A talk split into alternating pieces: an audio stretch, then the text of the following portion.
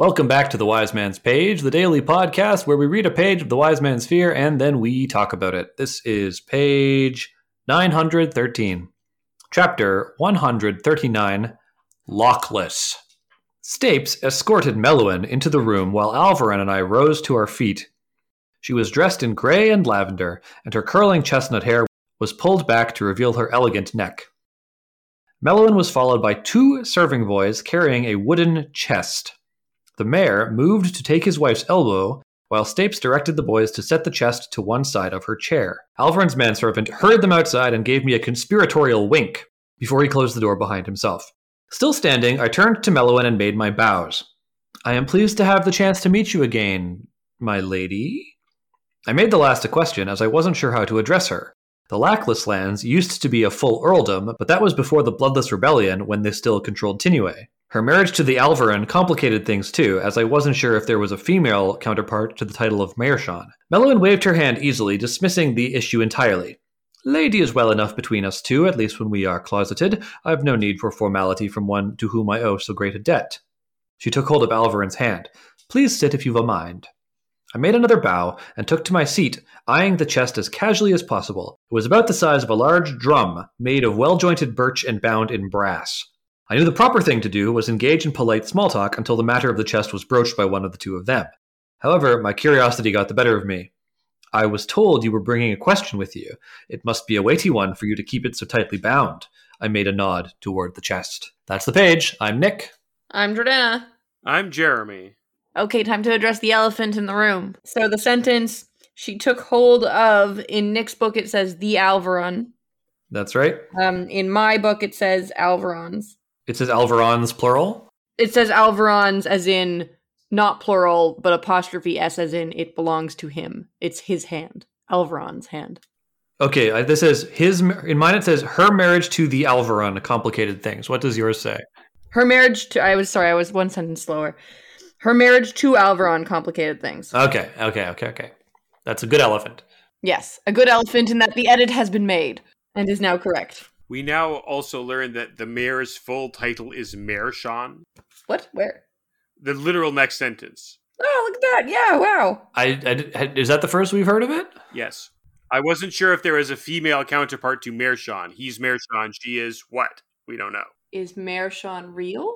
No. It sounds like Marshall, maybe. I still think it's a bit of a joke to have the most powerful person have the same title as as mayor. I think that's I think that's the intention. I don't know if it's true. A bit of interesting uh, info that we get here is that the Lacklesses once controlled Tinue, but don't anymore.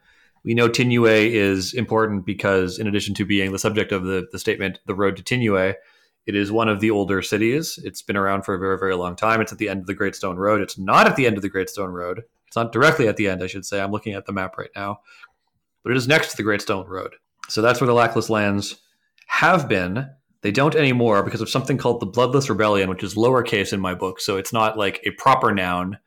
It is, you know, unless there is call cause to call it the capital B R Bloodless Rebellion later. It seems like it was just a rebellion that was bloodless, but doesn't necessarily have like a name, like the, the, Troubles or whatever. What I find interesting about this whole business is that Kvothe is very concerned with how to properly address her and that's what this whole paragraph is about. And then the, in the literal next paragraph, she says, "Whatever, lady's fine. She doesn't care." And I think this is really illustrative. She doesn't care when they're in like in private company. But what is he supposed to call her in public? Well, yes, that's my point. She doesn't care because right now it doesn't matter to her right? I think that if she was less kindly disposed towards Kvothe, or if they were in a public setting, she would care a great deal and make a big stink about it, which just goes to show that all of these rules that aristocrats have, all of these traditions and ceremonies and this and that, don't actually mean anything to them except insofar as it communicates their power to other people. She didn't crumble into dust because you didn't call her the right thing. It doesn't actually matter to her at all except when it does. It matters to her when it's when it's convenient for it to matter to her. And that's the way the Maer treats Kvothe as well, right? Kvothe can be impertinent so long as the Maer is in a good mood. And if the Maer is in a bad mood, then Kvothe can't be impertinent. This is a bit of a jump, but brass is a copper alloy, I believe. So it may be relevant that this chest containing the box has copper as part of it. Copper, of course, being the object that we think the the material we think that has no name and therefore is immune to to namers. If it has, does it have to have a certain amount of copper in it, or is it any copper?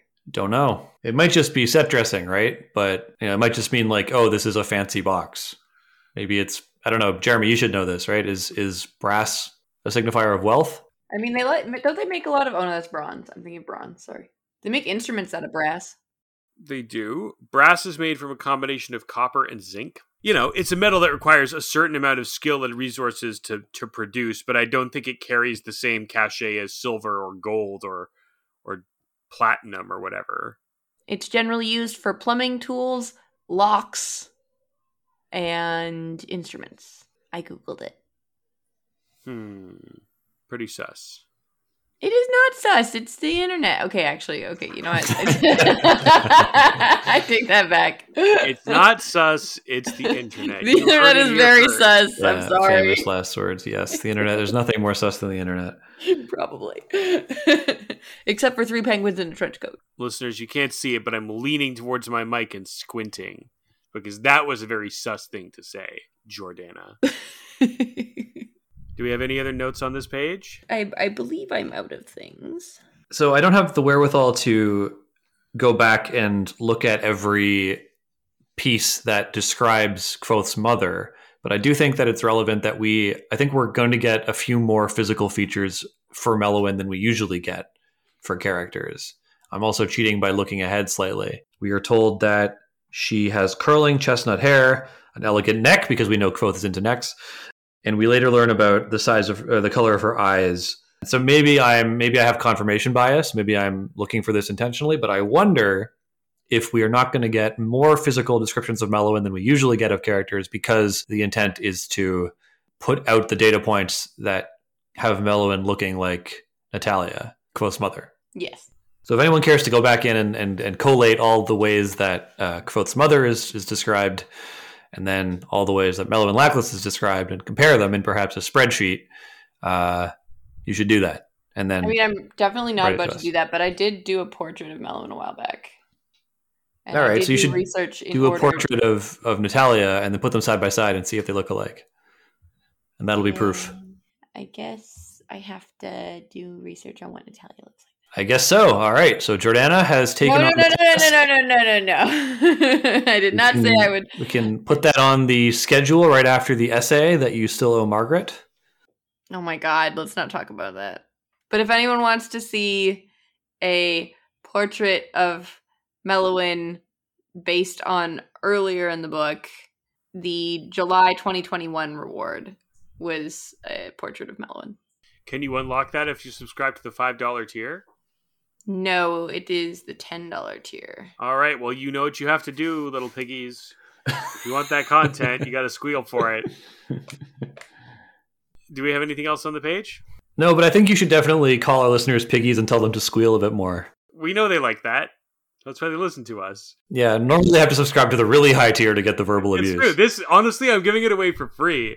If you want me to verbally humiliate you, you got to subscribe to like the fifty dollar a month tier, and that will be made available to you on tomorrow's page. Uh, The Win.